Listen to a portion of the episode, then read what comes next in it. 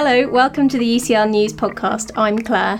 And I'm George. Sad news this week as this is the last pod before Easter. But luckily, we've got some tasty audio treats for you this week. As on the show, we've got the Petrie Museum's Tracy Golding talking about some of their most famous exhibits. And we also head over to UCL Engineering's Makespace to chat to Mark Miodownik about materials and the importance of making.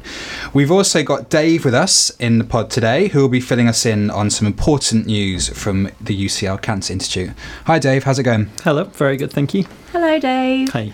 Um, but first, it's Brain Awareness Week this week, which is something that we like to celebrate as there are so many neuroscientists at UCL. So on Tuesday, the Lunch Hour Lecture Series included a lecture from Mark Lythgoe, who took his audience on a tour of the greatest brain of the 20th century, Albert Einstein's. Mark discussed whether Einstein's brain was extra special and what this research can tell us about genius. The lecture will be available shortly to watch online. Check out Lunch Hour Lectures YouTube channel.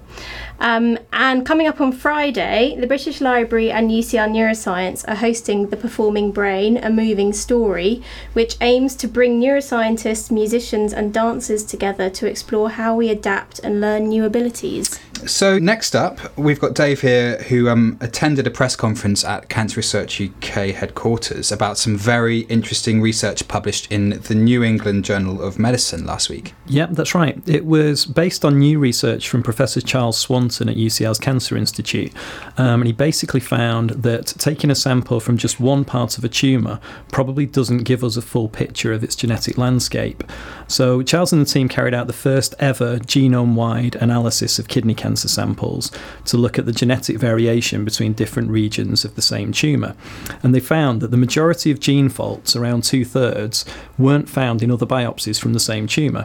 There were actually more genetic differences between the biopsies than there were similarities.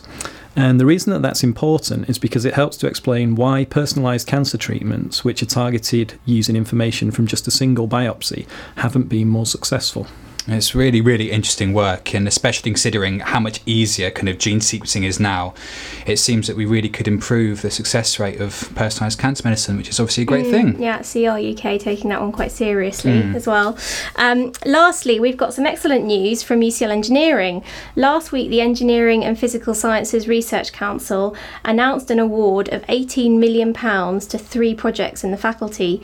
Um, the aim of the funding is to help UCL Engineering make a major impact in the fields of information and communications technology to meet increasing demands for more automation and more data. So keep an eye out for some of that coming up in the future. Definitely. So while that's all the news for this show, stay tuned to hear more from UCL Engineering. As last week, Claire popped down to the department's new makespace to make some chainmail and chat to Mark Miodownik. So Mark's basically started up this space with the idea that he wants to raise the awareness of the importance of materials and making. And once finished, it's going to be it's going yeah, to be it's going to be a new building in Malet mm. Place. So that's I think that's opening next year. Yeah, lots of glass and steel and and the idea mm. is you can look in and see people making stuff. So that's going to be yeah. really cool.